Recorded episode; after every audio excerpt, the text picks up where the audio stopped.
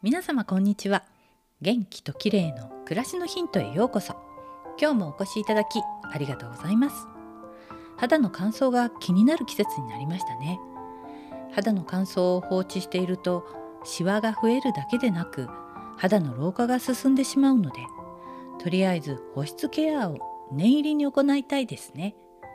保湿成分特にセラミドが入った化粧水やクリームがおすすめです。ただ部屋が乾燥しているといくらクリームを塗っても乾いてきてしまいますよね。そこで今日は肌を乾燥させないためのお部屋の乾燥対策についてです。乾燥対策といえば加湿器ですよね。いろいろと出ていますが今年買ってよかったと思ったのが細かいミストが出る卓上用の超音波加湿器です。首振り機能やマイナスイオンが出る機能などもついていて快適です。ミストの量が少ないのがネックですが顔の近くでさりげなく潤いを補給でき心地よいです。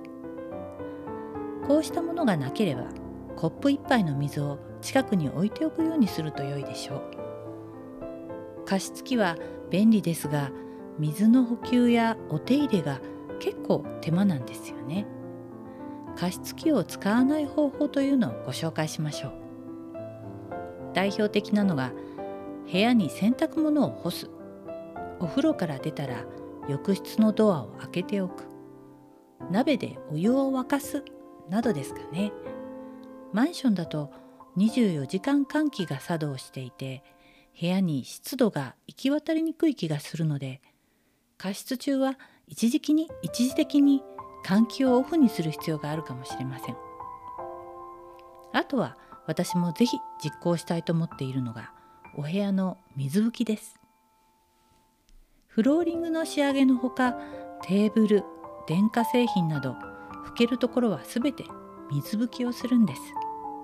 これで一気に部屋の湿度がアップします。霧吹きなどで広い空間に向けて水をシュシュッとするのも効果的です。カーテンに向けて霧吹きをするのも保湿効果が持続しておすすめなんだそうですよ。暖房を入れると空気はカラカラです。生活の工夫で部屋の乾燥を防ぎお肌の潤いを守りたいですね。今日は肌を乾燥させないための生活の工夫についてでした。最後までお聞きいただきありがとうございます。またお会いしましょう。友吉ゆき子でした。